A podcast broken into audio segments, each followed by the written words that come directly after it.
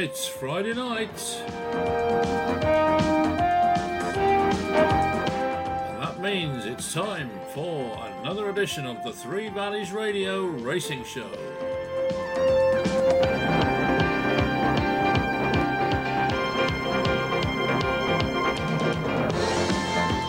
On the show tonight, we've got Mr. Rod Millman. We've got Sam Hoskins from Hot to Trot Racing. Jamie Snowden will be back on the show. As will Colin Brown and Dave Wilson.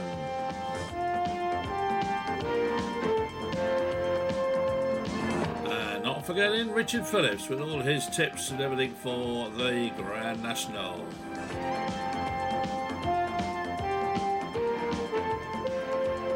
So, get your notebooks out and let's hope we got a few winners for you. Well, good evening and welcome to another edition of the Racing Show. I hope you've had a good weekend. First weekend of the flat. Some nice little winners there. I must admit, I had quite a good weekend this weekend, which is nice. Um, but now we're going to move on. And first off, of course, we always have our racing news with Mike Padden. Hello, and a very warm welcome along to this week's edition of the Racing News, with all the news that is the news from the racing media, which does include Racing TV, the Racing Post, and of course the Sporting Life. I'm Mike Padden, and here's this week's first story. Jockey Paige Fuller said that she was ready to move on and try something new after announcing her retirement from race riding on Sunday. Fuller has suffered a run of injuries and setbacks in recent seasons, and her decision comes after a fall at Plumpton on March the 13th, in which she was knocked unconscious. An important member of Jamie Snowden's yard in Lambourn, Fuller rode her first winner under rules in the 2013 2014 season and retires with 108 winners over jumps and one on the flat here in Britain. Her biggest win came for Snowden when she guided Anything for Love to success in the Grade 2 Jane Seymour Mares' Novices Hurdle at Sandown in 2021. Fuller said, I wanted to be a positive change of career. I had a fall at Plumpton about three weeks ago, which was the first fall I'd taken since my stroke, and was knocked out for three minutes. I don't know what it was, but I came round and went, I'm ready to try something new and that's what I'm hopefully going to do. Fuller, aged 27, overcame great adversity to return to the saddle in February after suffering a frightening mini stroke during a race at Fontwell in September last year. She lost the vision in her right eye and had spasms in her right arm as she rode Touch the Soul in a two mile, two furlong handicap chase, but managed to negotiate the first fence despite her limited vision before pulling up her mount. The stroke was believed to have been caused either by an earlier fall or a culmination of whiplash injuries, which can cause a tear to the artery in the neck, which in turn creates a clot that can cause a stroke. Fuller said she had no regrets coming back from that significant setback, but believed now was the time to try something else. Fuller told Luck on Sunday, I've had no regrets and actually it made me realize how glad I am that I did come back. A lot of me had reservations that medically I wouldn't be able to come back. For me, I really wanted to get back and still felt I had something to prove. I still felt I could get my career back on track and that I could progress. Success at that point was just getting my career back on track. But when I came back, it was such a struggle and I felt like I was pushing water uphill. I had broken my wrist at the meeting at Plumpton, where I had my fall the year before, and so it's my third time on the sidelines in the past year. I wasn't getting anywhere. I want to be successful and progressive, and unfortunately, however much I've built a career for myself I'm really proud of, right now I think I'm ready to move on and be progressive at something else. Fuller described her time in the saddle as a roller coaster ride and one she wouldn't have swapped, quote, for the world. She added, I had the most amazing time. I couldn't recommend it more, and it's been the most ridiculous roller coaster ride. I've ridden in Belgium, France, Germany, and Abu Dhabi, and that was just in my amateur days. Then I turned professional and was riding at the Cheltenham Festival and on those massive days and riding big winners. She said, I wouldn't have swapped it for the world, and I'm so grateful. I can't believe it was reality. Hopefully, it's given me the grounding and made me into a much better, stronger, resilient person who can go on to do something else. Although she has yet to decide what long term future might look like, Fuller's boss, Snowden, was pleased to hear she has plans to stay within the racing industry. He said, I want to say a big thank you to you, Paige. She's been a big part of our team for 10 years. She came up through the ranks and was a dual champion amateur who turned conditional and rode more than 100 winners. She rode us a Grade 2 winner at Sandown and Cheltenham winners, and she's been a big part of the team for the majority of my career. She's been brilliant in the yard as well, educating young horses and getting them jumping. The early education of young horses is all important, and she's been a big part of that. I think she's going to continue to help us in that department and will continue to be a big part of our team. She's a very intelligent person, and that will serve her in good stead going forward. We've spoken at length about the need to keep retired jockeys within our sport. They've got so much experience, and it's great she's keen to stay within the industry. Next, here on the Racing News. Merseyside Police have reaffirmed their robust plans for Grand National Day at Aintree after it was claimed activists are planning a protest at Jump Racing's big event on April 15. It was reported that more than 100 activists are plotting to storm security fences at the track before the world renowned race with the intention of forming a human barricade and sitting across the national course, according, that is, to the Mail on Sunday. It was also reported the ringleaders of the Aintree plot have made two visits to the jockey owned racecourse to identify potential security weaknesses. A spokesperson for Merseyside Police said, Merseyside Police has a robust policing plan in place for Aintree, as it does for any major public event, to ensure the safety and well-being of everyone involved. We have been working with our partners, including the Jockey Club, for a number of months in the build up to this year's festival to ensure that any necessary plans and processes are in place to deal with any incidents that may arise and to prevent any significant or ongoing disruption to racegoers, local residents, and businesses.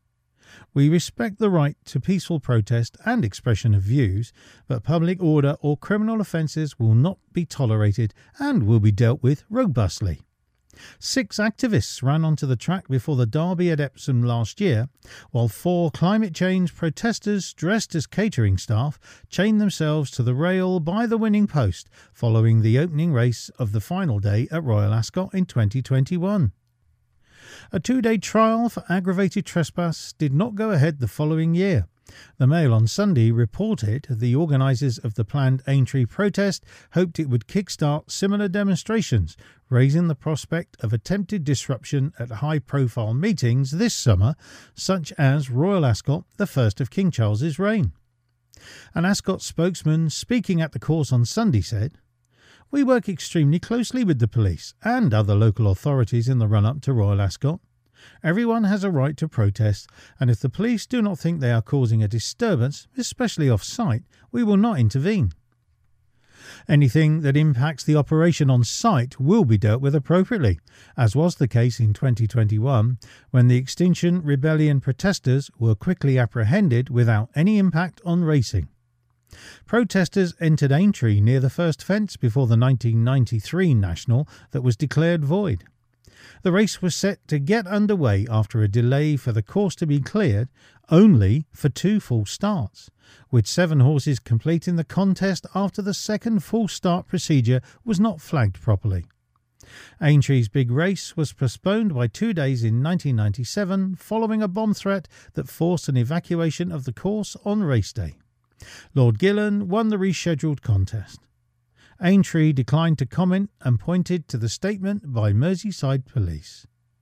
Next, here on the Racing News. Trainer William Haggas flew into Sydney on Monday ahead of Saturday's mouth-watering Queen Elizabeth Stakes at Randwick, armed with a plan to stave off jet lag by staying awake. Known for taking all the right steps in a Sydney autumn, he could not have picked a better place to achieve his goal than amid the sense assaulting cacophony of his first Inglis Easter yearling sale. Haggas, who will saddle Dubai Honour by Australian based sire Pride of Dubai against Godolphin's Wonder from Down Under Anamoe on a day two of the championships, touched down in the morning, headed to Canterbury's quarantine centre to see his horses, and then made his way to Riverside. He told ANZ Bloodstock News, It's an impressive place. They look nice horses. The prices are okay, much as I would expect. I didn't want to go to sleep until night time, so I thought I'd come and see what it's like. Haggas, a regular at sales around the world, said his first Australian auction, strictly as an observer, evoked for him another Antipodean location. He said, It reminds me of the Cape Yearling sale in South Africa. You get a table and you get fed, he said, tucking into a salmon. Easter also reminds him of France's Arqana sale, but most definitely not of Britain's famed Tattersalls auctions. Not only do those unfold gently in an atmosphere more redolent of Sotheby's than the Australian eight hour race call style, they do go a lot slower, with some 20 lots moved per hour compared with roughly 30 in Sydney. The quickest are the Americans by a mile, although I haven't seen much there yet. Tats are a bit unique. They take their time, much to the chagrin of some of the people who have to be there. Asked how Tattersalls could up their ante in the speed stakes, he replied, I wouldn't want to get involved in that sort of discussion. They say they've got to be fair to vendors and purchasers, which I understand, but I do feel that, especially at some of the sales which where we have to work with our customers in the evening, it doesn't help if the sales finish at half past nine. Haggas has been something of a trailblazer in terms of visitors from Britain and Ireland, particularly with targeting the Sydney autumn more than the Melbourne spring. With 5 million Australian dollars, that's around 2.7 million pounds, on offer in the Queen Elizabeth, and considering the strength of Europeans over its 10 furlong trip, it makes a lot of sense.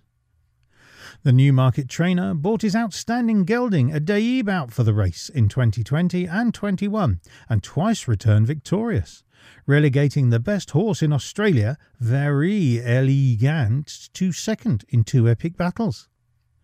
Something similar looms this Saturday when Dubai Honour takes on Anamoe, with the two sharing favouritism with local bookmakers on Monday night.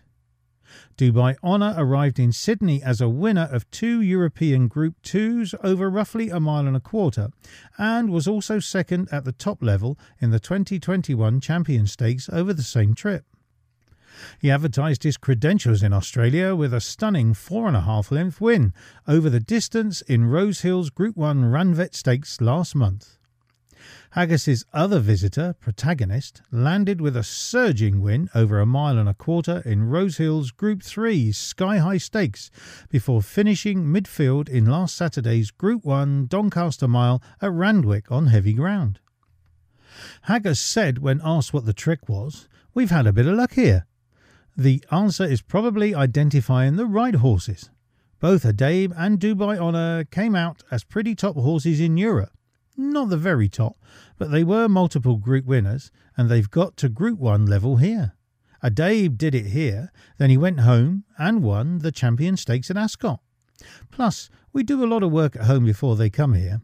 They're pretty fit when they come, and then we use their time in quarantine basically for them to adjust after their journey. Haggas may have offered a thinly veiled tip or at least a huge vote of confidence in Dubai Honour ahead of his clash with Anamoe, who steps back up in trip after winning the George Ryder Stakes at Rosehill last month. Asked to compare four year old Dubai Honour with Addeybb, who won his Queen Elizabeth Stakes at six and seven, he said, He's not far off him. Addeybb was a warrior, and he was a bit older. Dubai Honor's a bit younger, but he's the right type to come here. This has been this week's edition of the Racing News, with all the news that is the news across the racing media, which of course includes Racing TV, the Racing Post, and the Sporting Life. Join us again next time for some more racing news. Thanks for listening. Now it's time to see where we can go racing this weekend. Well, there are seven races over the jumps at Haydock with a 1.30 start. Seven races over the jump stand at Newton Abbot with a 140 start. Seven races on the flat at Musselburgh, 150 start. Seven races over the jumps at Carlisle with a 155 start. And uh, one race over the jumps at Fairyhouse with a 505 start. And also seven races on the flat on the all weather at Wolverhampton with a 530 start. And Sunday, there are eight races over the jumps at Cork in Ireland with a 110 start. Eight races over the jumps at Fairyhouse with a 125 start. Seven races over the jumps at Ffos with a 140 start. Seven races over the jumps at Plumpton with a 155 start. Seven races on the flat at Southwell on the all weather with a 205 start. And seven races over the jumps at Market Rasen with a 209 start. Equine Superstars. this week we're focusing on Troy.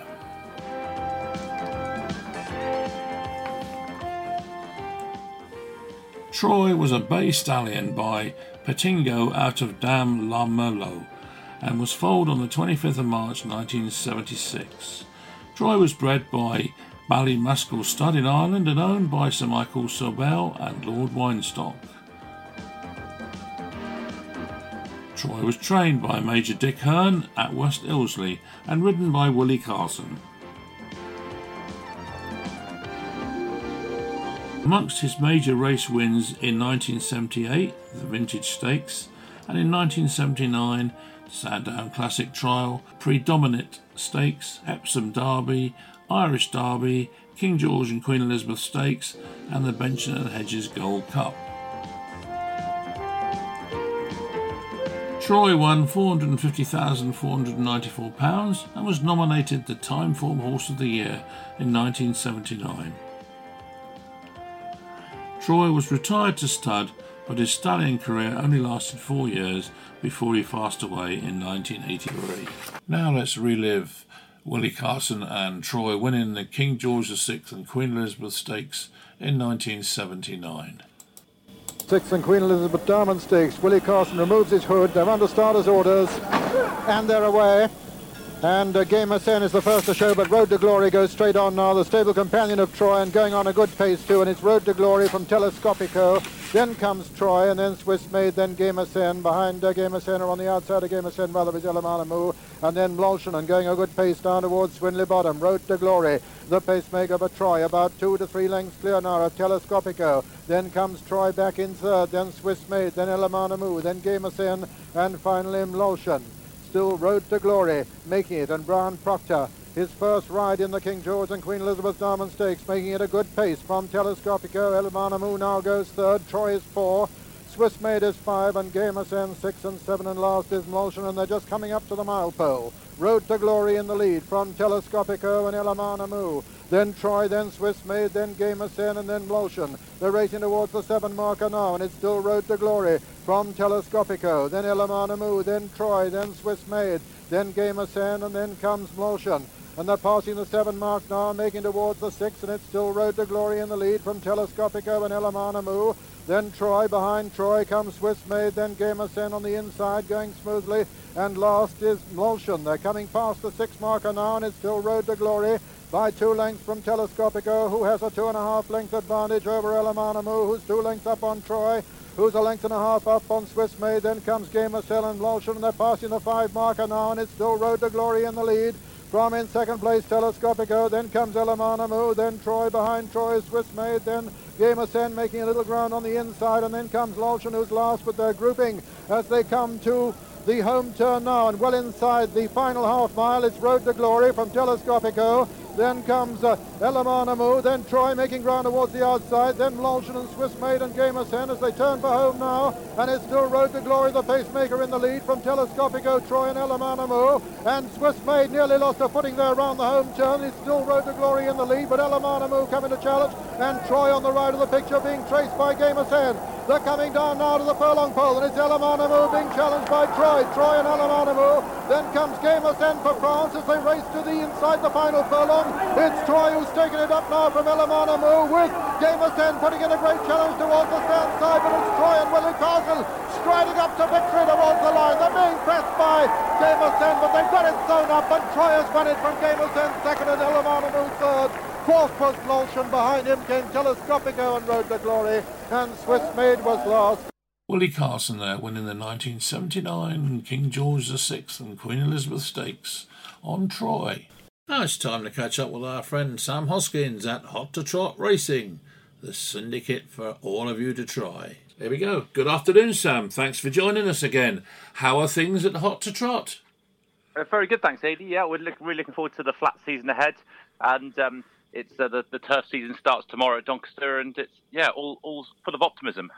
Well, looking at your website, um, you seem to have a, quite a few new horses have appeared on the scene. Can you can you talk to me about some of them? Because uh, I'm sure the listeners would like to know the, the sort of potential horse you've got up there. We do. We've got um, we've got 13 flat horses this season. We've got in two two syndicates. Uh, our Hot to Trot one syndicate, which is our original one. Yeah. We uh, head, headed by Get Ahead that um, was uh, one at Glorious Goodwood last season. Um, she heads to Bath on the evening of Friday, the 21st of April, for a, for a listed race, which is sponsored by her breeder, Whitsbury Manor Studs. So uh, it's, it's been the target for a long time. So hopefully she'll run a big race in that. Yeah. Um, we've got some nice three-year-olds uh, in that group, include a filly called See Me Dance, who's got an entry at Southwell next Thursday evening. Uh, she ran a nice race uh, on both her two starts last season, third at Kempton on debut and second at Chelmsford um, uh, the following month. I'm in October, and um, she could she could run at Southwell on Thursday, next Thursday evening. Um, we've got a couple of unraced fillies, uh, a filly called Metric, who's by time test appropriately. Yeah. Uh, she's with David O'Meara in Yorkshire, um, and we've got a filly called Dream Rocker with Ed Walker, who's a Fastnet Rock filly out, who's a half sister to Ed Walker's um, Group One winning filly last year called Dreamloper. Um, they're both nice fillies who are unraced, um, as is a, a new filly with Henry Candy called Bougainvillea, who's uh, by Holy Roman Emperor. Um, she's a full sister to a Group Two winner, and um, she's she's a lovely filly, so she's worth watching out for. Um, and then the, the team's made up of uh, a filly with Mark Prescott called Sure Spirit, who's been placed on all her three starts to date on the all weather this um, earlier this year, um, and and hopefully she'll be she'll be well handicapped for, for filly sprint handicaps in in the, in the summer month on the turf. So that's exciting. And then last but very not least, we've got a very nice new two-year-old filly with Eve Johnson Houghton called Rinavati, who's a filly by Churchill, um, who's a half sister to our um, talented two-year-old of two hot to trot last year, um, Rage of Bambi. Uh, and um, she's a lovely filly. She cost 200,000 euros as a yearling. Um, her breeder, her, her, the owners of Rage of Bambi bought her as a yearling for 200,000 euros, which is a hell of an investment. Um, and we're very lucky to be leasing her. So she's one to look out for, and she's particularly nice. So she won't be out before midsummer, I wouldn't have thought, but one to remember, Rinavati. Um, and then the two Hot to Trot group, which um, you've always been a member of in the past, uh, we, we've got Rage Bambi, uh, Rinavati's sister. Um, she's going to uh, she's going to line up hopefully in a listed race at Chelmsford on the evening of Thursday, the 27th of April, a race called the Chelmer Stakes, and, and that's a six furlong listed race of fillies, and and hopefully um, she'll have a big chance in that. It's, it's worth worth a lot of money, and um, she's a lovely filly, Rage Bambi, um, who has the potential to be a group filly this year. Um, we've also got uh, a filly called Punterell that's been third and second in uh, fillies maidens recently. Um, she should be capable of winning a winning one of those um, before sort of stepping up into sort of nice handicaps for fillies. Um, we dream that she might be one for the Sandringham handicap at Royal Ascot in June, but that's she's got to do a bit more to get to that sort of level. But um, she's not she hasn't got that much to find. Um, we've got another filly called Storymaker, who's a uh, filly by Ulysses, um, who who was third in a maiden at Chelmsford in the autumn, and she's nice. She's with George Boughey, who's a Dorset-bred boy, and um, she she's got an entry at Thirsk on Tuesday. Um, and then the, the team's made up of um, of a few two-year-olds, uh, a filly called Appealing, uh, who is uh, a Whitsbury Manor stud filly, bred filly, who's going to go to Andrew Balding. Uh, we've got a, a, a filly by Oasis Dream called Quite a Dream. Um, she's going to new trainer Ollie Sangster, who's at Manton, where all his family trained in the past Yeah. or owned owned even in the past. Obviously, the Sangsters have always owned Manton. Yeah. And last but very not least, we've got a filly called Flemish, who's a, a filly by Ortad out of Flanders, and she this makes her a sister to G Force, who was a Group One uh, winning sprinter a few years ago, um, and she's um, with Tom Ward, who did so well for us last year with Roman Mist. So we've got a a really good group of horses, and sort of the problem is every other trainer and every other owner says they've they've got really nice horses too. So you yeah. um yeah. it, it's, it's it's always hard to be. I am optimistic, but I'm cautiously optimistic because you know it's never as easy as it looks. But I, we do have a. It, is it is exciting. I'm not gonna Absolutely, lie. yeah. And um, you mentioned Roman Miss there. Now, Roman Miss was, was quite successful for Tom Ward last year, wasn't he? Um, She was, yeah. she was, sorry, um, yeah. Um, you know, yeah. what's happened to her now? Has she gone back to the original owners or what? She's got. She's sold in the autumn. Her her breeder sold her at the Tattersalls December mare sale and sold her for I think it was three hundred and fifty or three hundred and forty or three hundred and fifty thousand. I actually can't remember the exact sort of All the exact number, but it, it was somewhere around 340, 350. Yeah. And she got bought by David Redvers, who's a leading bloodstock agent, and she's been um, bought to race on. She was going to go to America, but I believe the plan has changed, and uh, it's going to be she, she may well go to um, Australia, but possibly to race on in the meantime in, in the UK in the summer. And I think uh, the trainer mooted was she might be going to Archie Watson. All right. Um, so, okay. So so so we'll see we'll see what happens there. But um, she she's such a game filly and did so much for us. She won it. She won a listed race on Easter Monday last year at Kempton, and she was third in the Princess uh, Princess Elizabeth at um, at Epsom on on Derby Day, and, and then she was second in a listed race um, in the autumn at Lingfield, and she, she's such a star, and um, I- I'm sure she'll do well for whoever race for the for the for the, for the new owner racing on and, and also um, in the breeding shed one day as well. Yeah. And what about hot trot jumping? How's that gone? Um, yeah, it's been it's been good. It's been it's been a funny season. I mean, it's been a funny season in so many ways with the weather as well. As you know, it's been it's been so bizarre, and we, we definitely struggled in the in, for the first half of the season.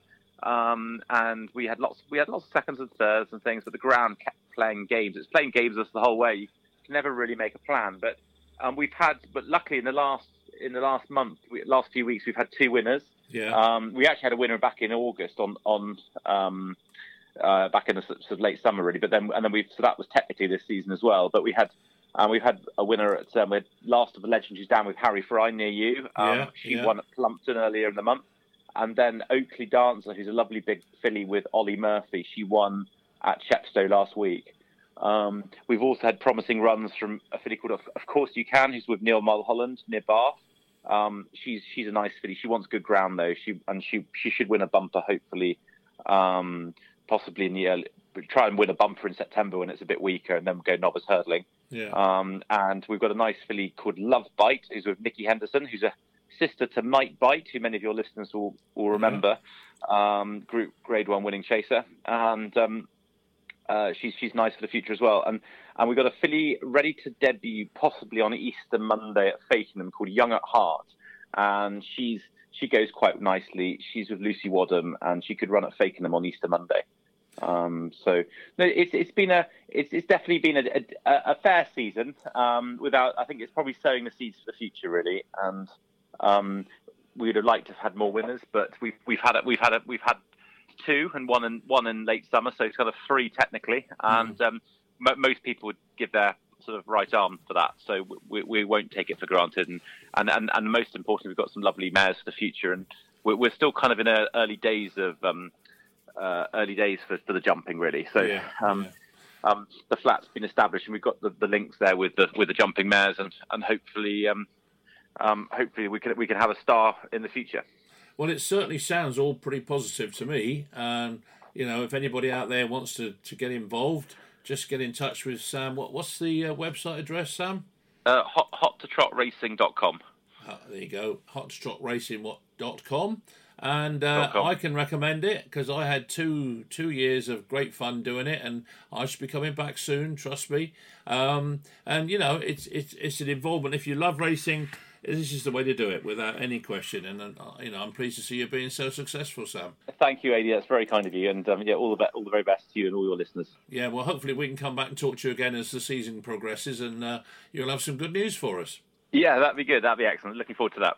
Okay, Sam. Thanks very much for talking to us, and we'll speak to you again soon. All the best. Thank you very much. Thank you. Cheers for now. Bye bye. Well, that was Sam Hoskins from Hot Trot Racing with an update on activities at the syndicate. And now we're going to catch up with Rod Millman. Uh, Rod's uh, really pleased that certain racecourses have uh, taken the initiative to improve the level of prize money, and Bath is one of those. And Rod will be going down there, but here he is now to tell us all about it. Well, good afternoon, Rod. Uh, welcome to the show again. Um, seem to have got quite a few runners lined up for the weekend. Um, can you tell us a little bit about them?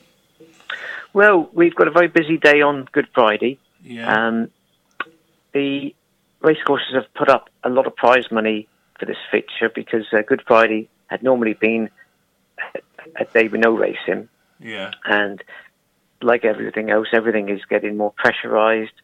Um, now we have racing nearly every day apart from Christmas Day now, Yeah. um, which is a bit of a pain if you work in the industry. yeah. But part of the payback was they put up good prize money for Good Friday, um, and which they have done. Yeah. Um, I mean, the, the the lowest race on Bath on Friday is uh, twenty five thousand or twenty six thousand pounds added, it? Yeah. which is you know a good prize figure. Yeah. Um, we've got two runners there, Right. um, for a day and Little Helen, and they've, they've both been safe for the race. Uh, race will be very, very competitive um, for you expect for the prize money.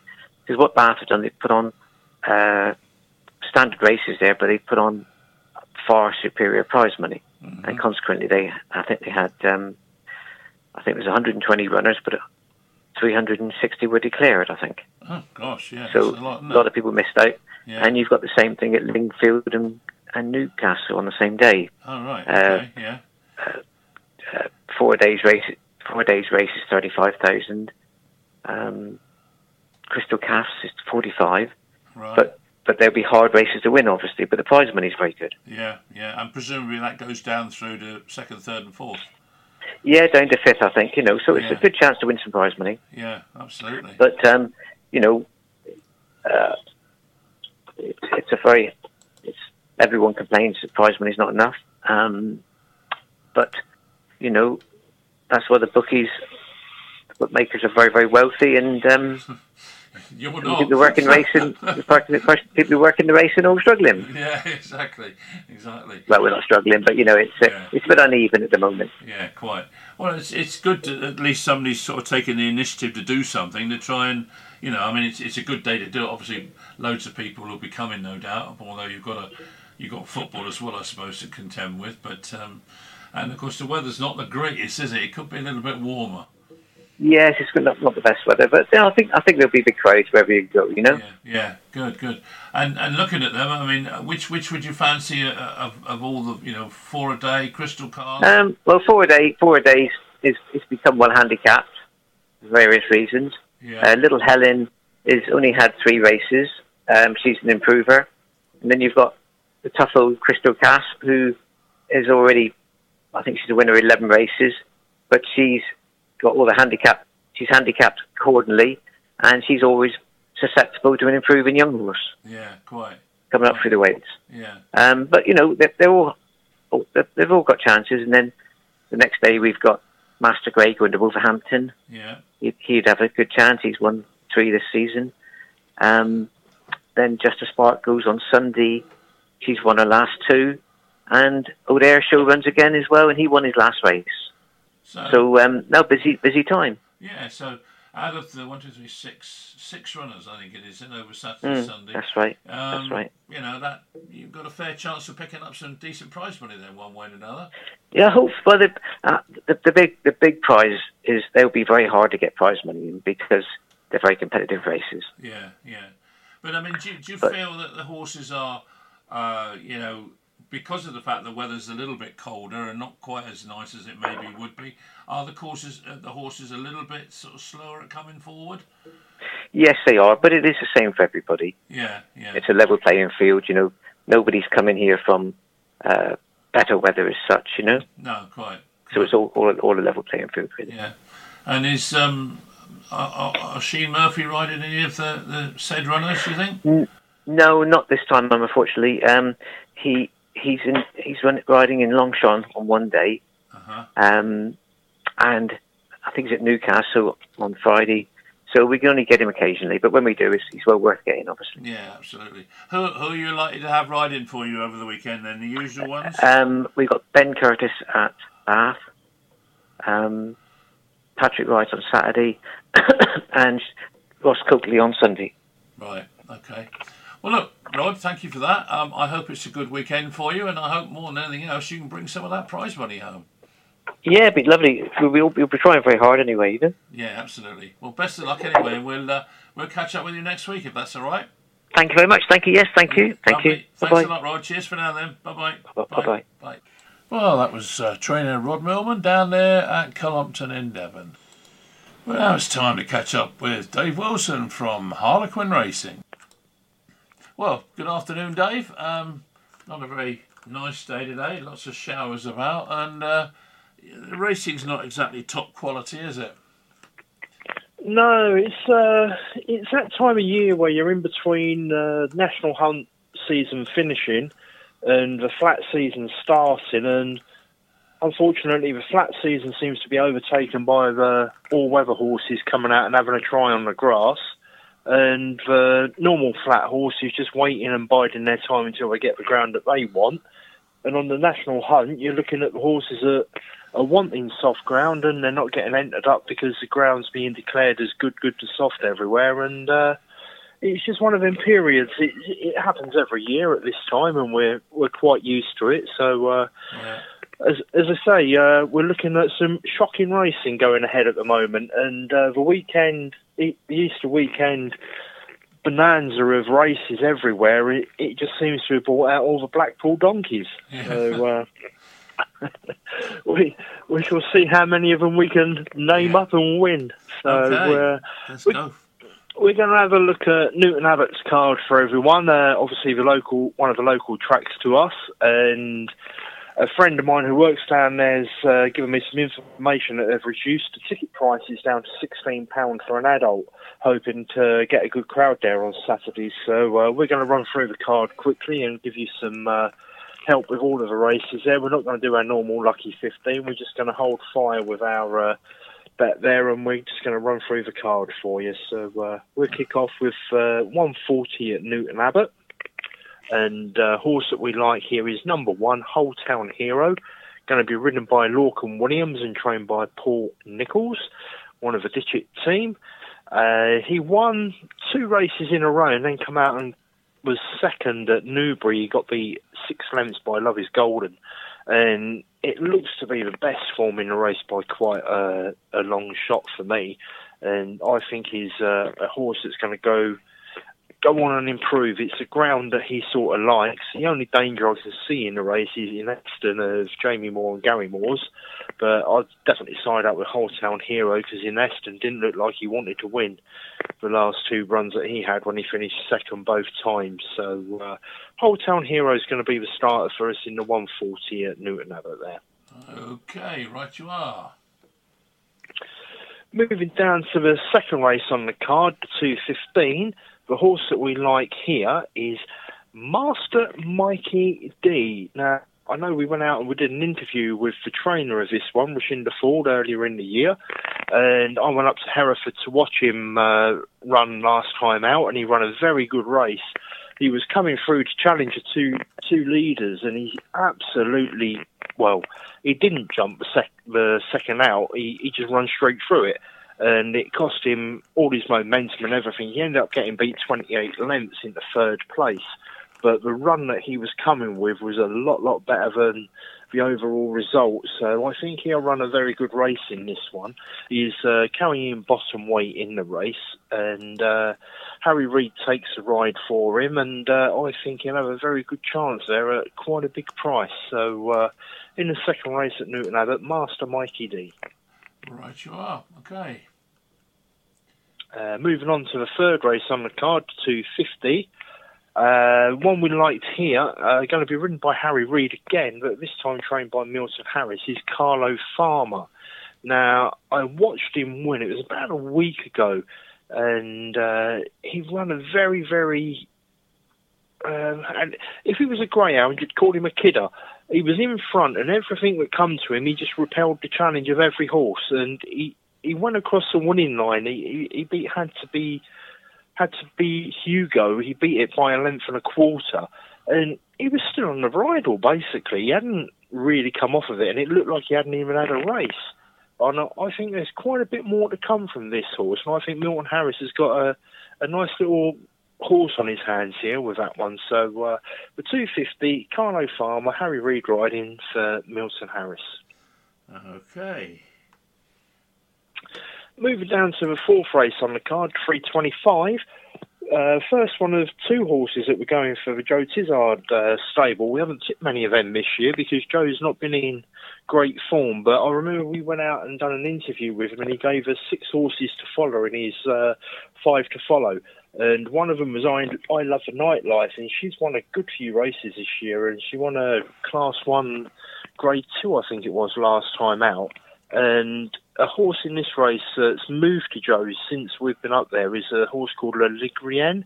It's moved from Philip Hobbs over to Joe Tizzards, and it's won uh, three races on the bounce for him. And again, it's a horse that's not come off the bridle in any of them three races. It's just literally drugged around and absolutely destroyed the fields in all three of them.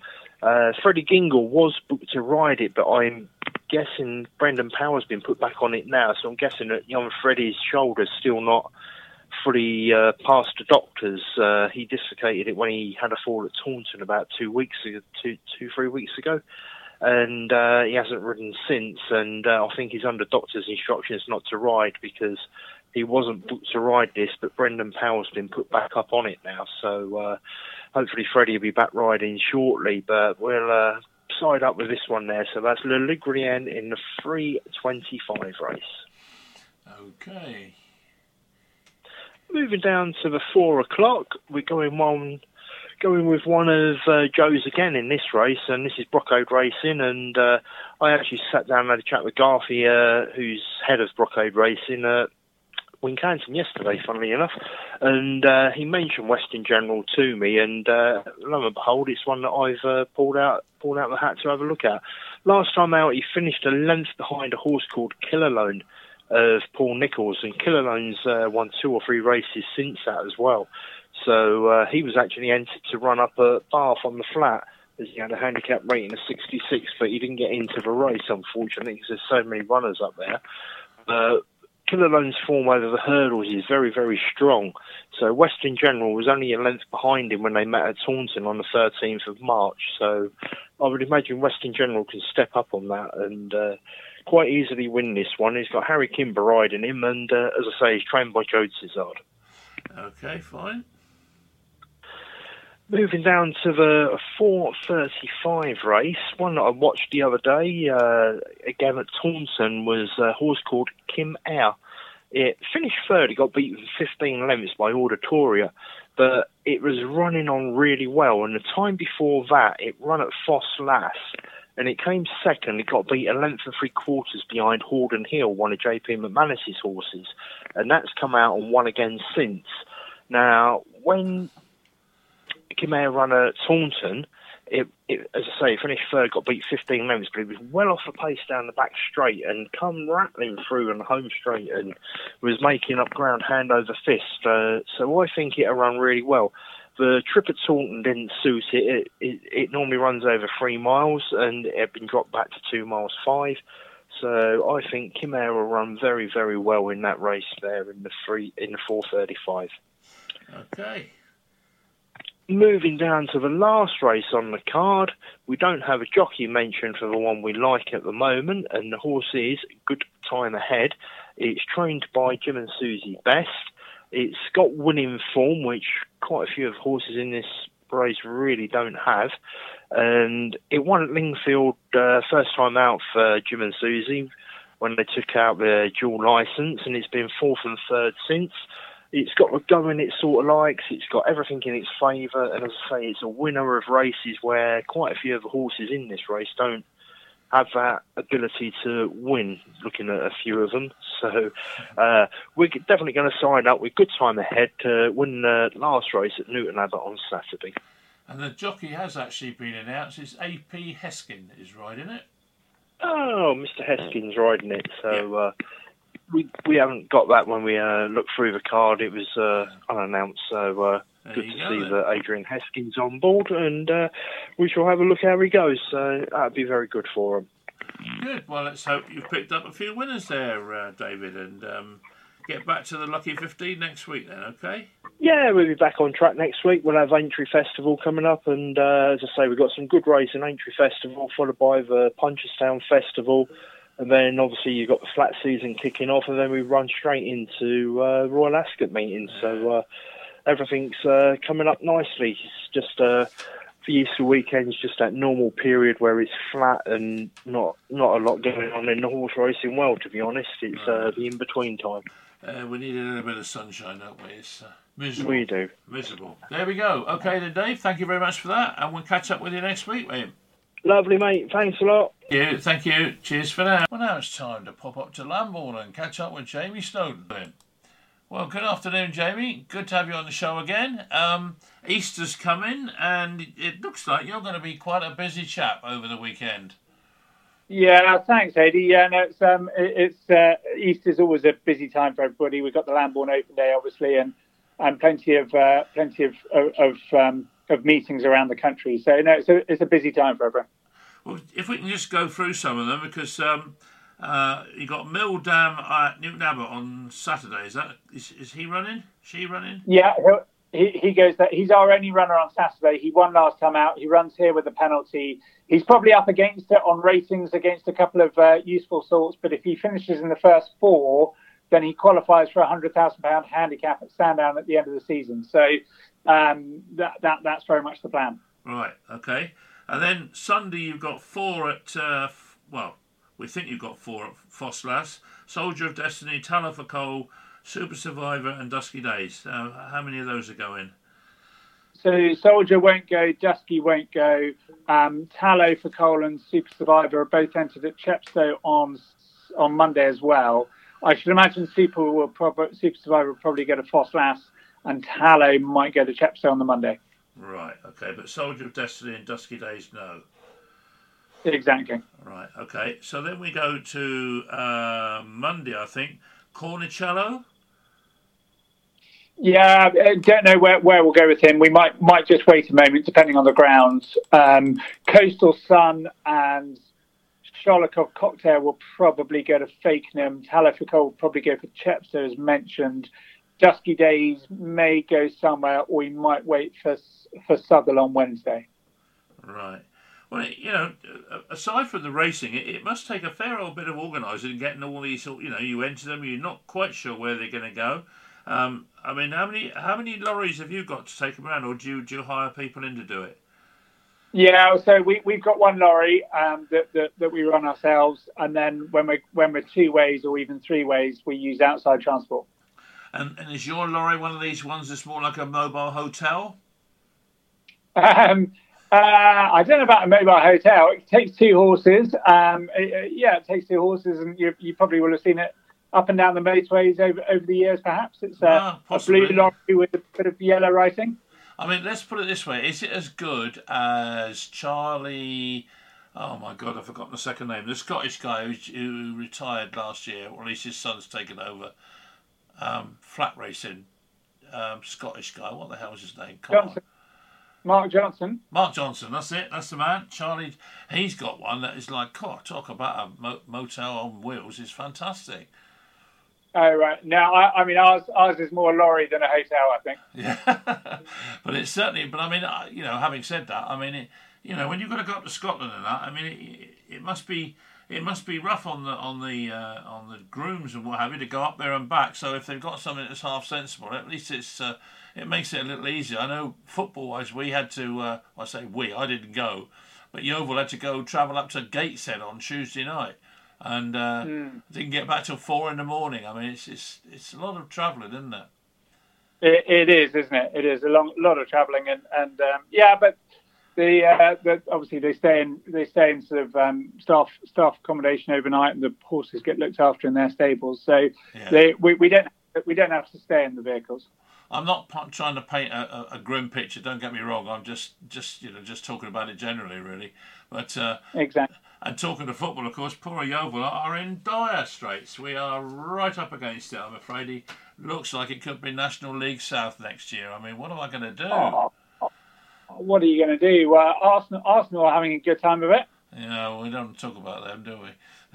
Well, we want to mention them a few times, don't we? Yeah, well, I know you like to, but uh, you know. But anyway, at least we beat you at Old Trafford, so I'm, I'm quite happy with that anyway. But, uh, Well, exactly. well, look, enjoy all your Easter eggs and make sure the horses get one as well. And um, I hope you have a successful little weekend, and let's hope you bring some prize money back.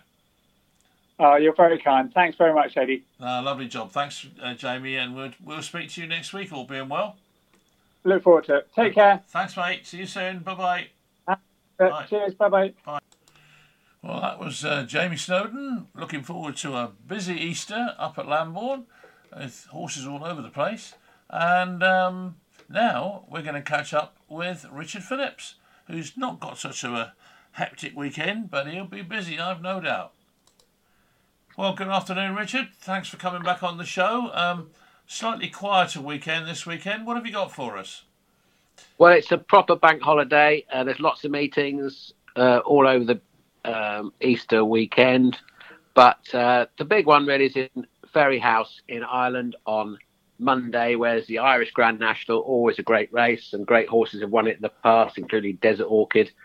And this again is going to be a fantastic handicap, uh, very open race. The Devil's Coachman um, is the favourite. He's been winning a few in the colours of JP McManus trained by Noel Meade, and he's the favourite. But there's some interesting ones up there. Angel's Dawn, who won for Sam Curling in the Kim Muir at the festival. Dunboyne, who ran well at the festival.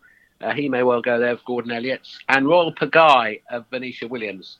Uh, he'll love the ground. It'll be soft ground at Fairyhouse. And uh, of course, he's produced some fantastic performances on very soft ground. So he might well be representing Britain. But it's, uh, it's a great handicap, but it'll be very difficult to pick the winner. Are there many um, English entries? Yes, Charlie Longsdon and uh, Venetia Williams have got the, the two entries, but um, as we all know, taking on the Irish and staying chases is a pretty difficult thing to do. You have to have a pretty good horse to take them on, as it were, because there's so many good staying handicap chasers in Ireland. So um, Royale Pagaille looks like the best of them. Right, right. Um, last weekend, uh, you know, we saw the Lincoln and uh, quite a few uh, fancied runners out. Uh, what did you make of last weekend's flat uh, return? Yeah, well, some interesting. The ground at Doncaster was very heavy, um, and therefore we got some strange results. A good Lincoln winner is obviously a very good horse, the top weight, uh, traded by David Menuisier, and um, obviously pretty impressive. But I think the form you can put a line through most horses running on that really heavy ground at Doncaster. So, um, and a few nice horses were taken out due to the ground. So I think more interestingly in Ireland last week, uh, there's some really interesting racing at Leopardstown and um, Aidan O'Brien brought some of his good horses out, uh, including Never Ending Story, who is one of the favourites now for the Guineas and the Oaks. Uh, she looked a progressive type, um, and she was quite impressive. Never Ending Story, considering she hasn't come in a coat yet. A lot of these horses, especially the fillies, it's been a sort of up and down sort of spring, as it were, and they haven't come into their summer coat yet. But she didn't look that forward, but put up a pretty good display and that's never ending story. And also very impressive with Hans Anderson, uh, a horse that we mentioned last week that might be a decent horse in the future. He was pretty impressive. Uh, son of Frankel, he may well go for the Irish or the French one, uh, 2,000 guineas and derbies, but he probably might go for the French derby, which run over one mile, two and a half furlongs, a bit shorter than the Epsom derby. So that may well suit Hans Andersen because he looked a quite speedy horse running on heavy ground, which he did not like. Um, Alexandroupolis was a bit disappointing, I'm afraid, for the um, O'Brien camp, but it was a very heavy ground. He pulled quite hard in the early stages. He drifted out. He was second favourite for the Epsom Derby before the race. He's now gone out to 33 to 1, but I wouldn't rule him out completely. I think he'll be a better horse. He's a good moving horse and probably move a lot better on better ground. And the winner was White Birch, who was uh, a bit of an outsider, but he's unbeaten, bred by Cheveley Park stud by very decent sire in Ulysses. Um, and White Birch has come into the betting for the Derby. So there's some interesting classic clues last weekend at Leopardstown. I'm not one following um, the results in, in, terms of jockeys, but I did catch my eye that uh, Oisin Murphy, William Buick, um, I've missed one. Who have I missed? Uh, well, those two anyway certainly look as though they're going to go head to head again in terms of uh, number of winners. Do you think that's uh, a force? Yeah, for the championship, Oisin Murphy now back after his ban. Um, he'd be determined. He rode a treble at Kempton on last Saturday. He'd be determined to get that title back. But William Buick, um, he of course is um, contracted to ride for Sheikh Mohammed, and he came in for a lot of rides. And Charlie Appleby's horses were in great form last year. Um, not that they won't be this year, but they'll have to be if he's if he's going to ride as many winners as he did last year. It all went to plan for William Buick, great jockey, uh, but he doesn't always um, go out to be champion jockey because his main job is to ride all those great horses of Sheikh Mohammed in the Godolphin colours. So trained by Charlie Appleby. So I think um, you know it'll be close between them this yeah. year. Yeah, but it's good to see Oisin Murphy back anyway because he's uh, uh, he's a good jockey. He's a very talented rider. Yeah. Very talented rider. Yeah, Hope his problems are fine. And um, course, Grand National's just around the corner next week. I know we're going to go into depth of it next week, but any early indications from you? Well, the favourite is Corach Rambler again, who won at uh, Cheltenham for the second year running this time round, and he's trained in Scotland. It's great for Scottish racing. Uh, trained by Lucinda Russell, ably assisted by Peter Scudamore. And of course, they had one for Arthur, who sadly passed away recently. Uh, they won the Grand National the Past, and Corach Rambler looks to be well in, having um, won at Cheltenham. He'd have gone up in the handicap had they set the weights again. Noble Yeats has gone up in the handicap for his brilliant win in the race last year. Uh, and he was a brilliantly impressive at Aintree over the park course, as it were, uh, earlier in the season. So Noble Yeats is up there as a favourite as well, along with Delta Work from Gordon Elliott. He's a cross country runner, as it were. Uh, he's won the cross country race at the Cheltenham Festival, and he's a great jumper. Uh, Gaillard du Mesnil uh, is my fancy and has been for about a year now. Um, he was placed in the Irish Grand National last season. Uh, he won at the Cheltenham Festival in the National uh, Chase.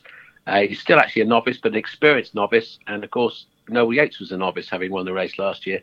So it's not um, out of the question. But Gaillard du Mesnil, a grey horse, could be a pretty short price, I think, on the day, should he go for the Grand National. But it's a fascinating race. And Dai Walters has a horse called Our Power running. Dai Walters had a helicopter accident. Uh, he's a big owner, has lots of horses, trained by uh, a few trainers, including Sam Thomas, who trains Our Power. And he's very excited. That'd be a great story if Our Power could win the win the Grand National for Wales. So it's nice that Ireland, Wales, Scotland, everyone's involved, and of course plenty of English runners as well. So hell of a race to look forward to. Okay, well that's exactly what we're going to do, Richard, isn't it? So um, thank you very much for coming on as usual, and um, we'll catch up with it and, and go through them in more detail next weekend. Okay. Yeah, we'll try and pick the national winner. Always hard, but always great, great uh, fun trying to do so. Right. Okay, Richard. Well, thanks for your time, sir, and I'll speak to you next week. Many thanks, Adrian. Cheers. Thank you. Cheers for now. And now, ladies and gentlemen, the time you've all been waiting for. The guest above all others. The man with all the answers. It's Colin Brown. So, Mary, are you ready? Well, good evening, Colin. What sort of a week have you had? Oh, fantastic. I was just taking the dogs out for a nice walk and came down a nice little bank by Letcombe Brook, lovely little river um, near us, and fell over in the mud. But, you know, one of those sort of falls where you put your hand out and your hand goes through all the mud and then you like roll over and it gets all over your nose, especially Yeah. a big one like mine. And then it's all over your jeans. You've got to get back in the car and your coat, and the dogs are looking a little concerned. It's all over their dog lead, and then I pick myself up again. I So it was not was the cow best. shit there as well, was there? There was no cow uh, poo there, no, luckily. Lucky so that then. was blinking lucky. That was blinking lucky. But It there was a bit of sheep. Mm. Oh, bit of sheep. Yeah. but it's nicer. Right. So, Ma- where, where are we going with your bloody wonderful tipping? That's what I want to know. We are going to go to a place called Newton Abbot, where I rode my very first winner on my very first ride back in 1973, Right. um, which is a long time ago. God, it's 50 years ago, you know. and who was that for? Elsie? No, it's for um, a mad doctor anaesthetist called Meta Easton. Good Oh, little trainer, Yeah. but she was a bit mad, and she was quite very, very thirsty. Lost her driving license three times through, uh, you know, the the um, the the uh, Inca hole, what you call it, she, Yeah. under the affluence of Inca hole. Oh, right. Okay. Well, Hmm. such is life. I've already given Mary the big build up, so she's going to be waiting now with bated breath. So, come on. Okay, what for winners? Yeah, Mary won a few quid last week. I think, and that'll that'll uh, mean she'll be drinking Ramsbury gin now instead of Gordon's gin. I'd say, and I see she'll be putting tips on her cigarettes Mm. now because she won a few quid last week. So that was lucky Yeah, you for, had, for, had for two, Mary. you had two winners last week seven to one and Yeah, nine she- to one. Yeah, she backed both of those. Had a right few quid on them, so she's got a right few quid in her purse. Mm. Bless her, good old Mary. She loves it. Yeah. So Newton Newton Abbot, let's Okay. go. Uh, fir- first race, one forty. Yeah. Um, I think this can go to Gary Moore's Inniston. His son Jamie rides it. He had a mother and a father of a fall the other day at um, oh where was it Newbury, and got concussed and knocked a few teeth out. And you know, I texted him a few times. He said, "Well, I'm doing right. I'm bouncing back." And here he is back again. So bless him. He is back again um, on Saturday. He's as tough as teak, isn't he? And it's called Inniston. I think it's good enough to win the 140 at Newton Abbot. Okay. Now, we'll, I will just warn um, your listeners: it's not the most exciting racing on Saturday. I don't know why. It's just, I suppose, a week off the Grand National. The flat hadn't quite got going. It's just uh, nothing over over exciting. Um, but I can find a couple of winners down at Newton Abbot. Be handy enough. Now, Brocade, Brocade Racing have got a horse with uh, Hobbsy, and uh, my old mate Philip Hobbs now is uh, joint trainer Johnson White, who's another good friend of mine. And this horse, um, what beat horse called Guernsey at um, Taunton at the end of March. Absolutely hacked up by about 20 odd lengths. Wasn't a bad little race at beat at one either. And I think it will win again. Number one, Abiro in the 250 at Newton Abbot. Okay. Some quite good racing down there. And I see that, um, you know, it didn't surprise me. Gave him a few rides after Scudamore retired. Uh, Jack Tudor has now become first jockey for David Pipe. Ah, So they obviously been keeping a bit of an eye on him for a while. Yeah. But uh, yeah, not, nice rider. Yeah. Nice rider. Normally rides for Christian Williams. Christian also miss him a bit because, you know, well, good little job for him. And um, but Christian Williams, I'd, I I would say we'll miss him a bit because you know he's always in the yard. He know always knows what's uh, what's on with the horses and what to do with them if he's not there. So when you lose a good member of staff like that, it's quite tough. Yeah. Right down at Newton Abbot, I, do we need another winner down there? I don't know. You only got two so far, so yeah, we, you know. I've only got two. So now I'm looking in the last the um the handicap herb. There was something in, entered there that I thought if that runs, that will win, and it don't run. So yeah, just a couple of selections down there at Okay. Newton Abbot. Right. Now, Let's move. Should we go to um, go to Musselburgh? That's uh, a good track. There's some good racing on at Musselburgh. First race at 150. Um, you need a bit of luck at Musselburgh. You need to be able to get round the bends if you're ra- racing over sort of further than six, seven furlongs. There is a pretty tight old track. Um, Oisin Murphy's gone up there. He's sort of getting in with Haley, with Haley, with um, Charlie Johnston. Oh, talking about our internet. yeah. Oh, there you go. You see, you get it now. No, mine, mine's just flicked straight off. But um, here we are. I think it'll be back and running in just a second. Um, yeah, up there at um, Musselburgh on um, on on Saturday. Um, in the what is it? In the um, second race there. That's at 150. 150. No, it's the first race, 150. Sorry, my internet's just gone a bit blank on me. Let's uh, go to the you know- iPad. Do, you know right. what you, you sound like? You sound like a duck on a pond, and your your feet are paddling like nobody's ever seen before. Yes. Okay. Right. I've got it, listeners. Uh, no more being rude to me. Okay.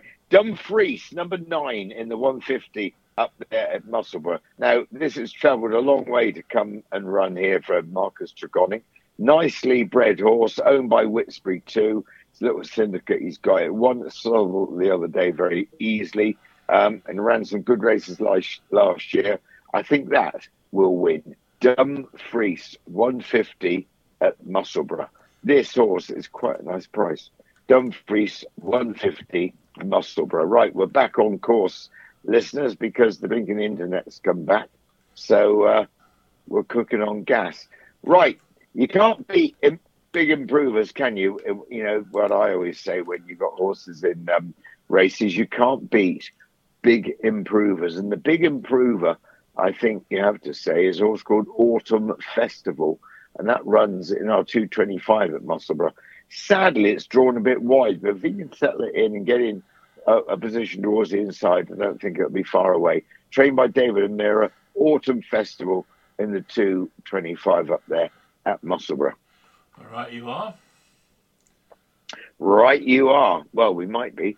We might not be. It's good. It's blooming good racing, Musselburgh. and Very good prize money. It's uh, a, it's a track that um, you know they're independent, and some of these little tracks like Plumpton and places like that, little independents. You know, they really get hold of a bit of prize money and do their very best to attract uh, owners to run their horses there. Um, right, at Musselburgh, let's move on to. I must say the internet is blooming slow tonight. Oh right, here we go. Let's move on to the uh, 335, and it's the uh, Queen's Cup. It's the Heritage Handicaps race run over a mile and five. Some pretty good horses here. Andrew Balding run- runs a horse up there called Spirit Mixer. Uh, there's a horse called Good Show. It cost a few quid last year. I think it was one of the Maktoum horses. Metier comes up here from your part of the country. Um, needs soft ground and is disappointed over hurdles, but did win in the November handicap. It's a real, really, really good race. Uh, what wins it? I'm going to go for Spirit Mixer, though. This is trained by Andrew Wood for Jeff Smith out of a very good mare called Arabian Queen. She won the Juddmonte. She came good uh, to win last year at Chester and Chelmsford. She ran some good races, especially second in the plate up at um, to Trushan, who's a cup horse. You know that was a very good run, and I think Spirit Mixer can win uh, the 335 at Musselburgh. Okay. Um, we got a race meeting over the jumps on Saturday at Haydock Park. Do you know, not my favourite track, Haydock Park. For No, some you- reason, I did ride a few you've winners said there. that before. You don't don't like it, do you? No, I- no, just not about it. I wasn't the luckiest jockey around there. Maybe I don't know, but um, there's some quite good uh, racing up there um, at Haydock, and there's quite quite a nice horse running. One second, on to the in the 240. It's the Stay and Chase series, um, and a real sort of race, if you like. Um, but these staying chasers, they love tramping around Haydock and jumping a million fences and really soft ground. And that's sort of what it's probably going to be like up there. Um, but there's a horse that I think has got a big chance in the 240. It's been running pretty well most of the year. Um, and it's called Jeffrey's Cross, and it's trained by Skelton and ridden by Skelton. It's been the bridesmaid four times now. That time it went to the wedding, and I think it will do at Haydock Park in the 240. So horse number 15, Jeffrey's Cross, in the chase up there on Saturday. Do you know that this race is called the Cavani.co.uk Challenge Stay and Chase Series? Do you think that's Yeah. got anything to do with Edison Cavani? Um, no, You, well, you don't even know who Edison Cavani is, do you? So why did you say that to me then when you were just trying to catch me out? I was just trying to wind you up. No, he used to play for United. That's why I was asking. Did he? Yeah. What, the team that got beaten the other day? Yeah, but they won on yesterday, so uh, wind your neck in. Oh, okay. All right. Okay, what neck wound in. Gavin Sheehan's going up there to ride one for Harry Whittington called Dot Picked Me, and it's a horse that um, I think could win. Harry's giving up his license at the end of this season, which is 28th of April. Um, good old train, trains up the road from me. But this horse has been a bit of an improver, and Harry and Gavin Sheehan rides it. It's called Dot Pick Me in 350, and I think that can win. And because, as I say, it's not too sparkling a racing on Saturday, that's my lot. No more tips from me. Let's hope we have a few winners. Indeed, but uh, you're right. It is rubbish racing, really. So, uh, um, yeah, good job. There's a football match on in the morning, Reed, for a bit of sports. But uh, we are in dire straits down here, mind mate. Yeovil Town are in dire straits. We Really? yeah, we're gonna. It looks, unless there's a real miracle, uh, and they can win three games on the trot, really, they're going to get relegated to the National League South, which is an absolute disaster. Oh, no. Yeah, it's terrible. Oh, dear. We got stuffed four 0 by Gateshead on uh, Tuesday night, and um, got to play Aldershot tomorrow, and then Dorking on Monday. So we've got a real, Oh, my God. we've got a real task in front of us. And I, I can't see us doing it. Why? You know, it's just Why can't they just um, go and sort of borrow Harry Kane or something for a couple of matches? Well, unfortunately, Harry Kane doesn't really fancy the idea of coming to play for Yeovil. Quite frankly, if you'd have seen them lately, you wouldn't either. So, No, maybe you should start having a kick around for them. no, I don't think so. I mean, I couldn't get my, my wheelchair to walk properly in the grass. I don't think if I ever have a wheelchair. No. But I haven't got. One. I haven't Have got. you- I, I, have- I don't want to. have you got a wheelchair? No, I haven't. Have you got a wheelchair? No, no, no, no, no. I haven't. Sounds like you have. No, Sounds no. like you have. No, I haven't. Doesn't matter if you have. No, no, I haven't. And I'll tell you why I oh, haven't. Oh, right. I mean, it might make Yeah. life easier, but if I got a wheelchair, all the lads up at the cricket ground and down the pub, I would get Yeah. absolutely crucified. So Yeah, you would. Yeah. you know, you, you you just have to make the sacrifice and do without, really. So I do. Okay. I just rely on Oh. my walking stick. So you know, You're tough. You're tough as teak. You are. not really, not really, mate, not really. Uh, Okay, well, oh, if, if that's all you've got to offer us, um, Mary, don't go mad this week because it's not worth it. The, the, the, the horses and it's not good. Yeah. It's- Sit tight, Mary. Sit yeah. tight. Hold that cash. Hold Uh, that cash underneath the mattress. Wait till Aintree next week, then you can have a bit of a go. Then, Have a bit of a go at Aintree. We'll go for gold. That's Yeah. what we'll do. have you got any any uh, pre Aintree tips yet? And you heard anything that might sort of excite you? Um. Um. No. no. Okay. Fair enough. Fair enough. Well, it, I, I will have, and I think you know I'm just going to wait till next week. Really, some great racing there next week. I, I think Noble Yeats has got a great chance in the Grand National again. You know, he won it Hmm. last year. and No reason why he won't run a massive race again this year. The trouble is, really, I think anybody that sort of comes up and says, "Oh, I've got a tip for the Grand National." Well, y- Mhm. you and I both know there is no such thing as a tip for the Grand National.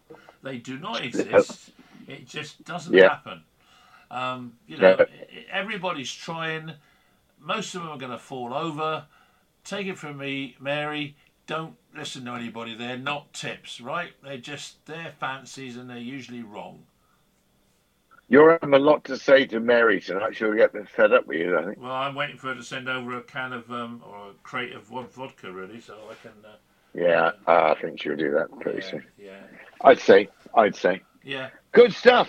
Okay. Well, thank you very much, Colin. We will join you next week, and uh, let's hope we have a good week, eh? And uh, absolutely, and we look forward to Aintree next week. Yeah. Cheers, Amy. Okay. Bye, listeners. Cheers, mate. Bye bye. Right, well, there you go. That was Colin Brown recovering from falling down in the field and getting absolutely covered in mud. I'd love to have seen that. I bet that was really funny. But there we go. Never mind.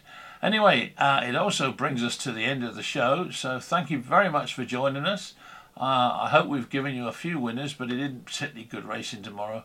But so I would keep your money to Aintree the following week. But you never know. You might find a few. But in the meantime, this is AD saying thank you very much for joining us again. And please join us again next week. And until then, bye for now.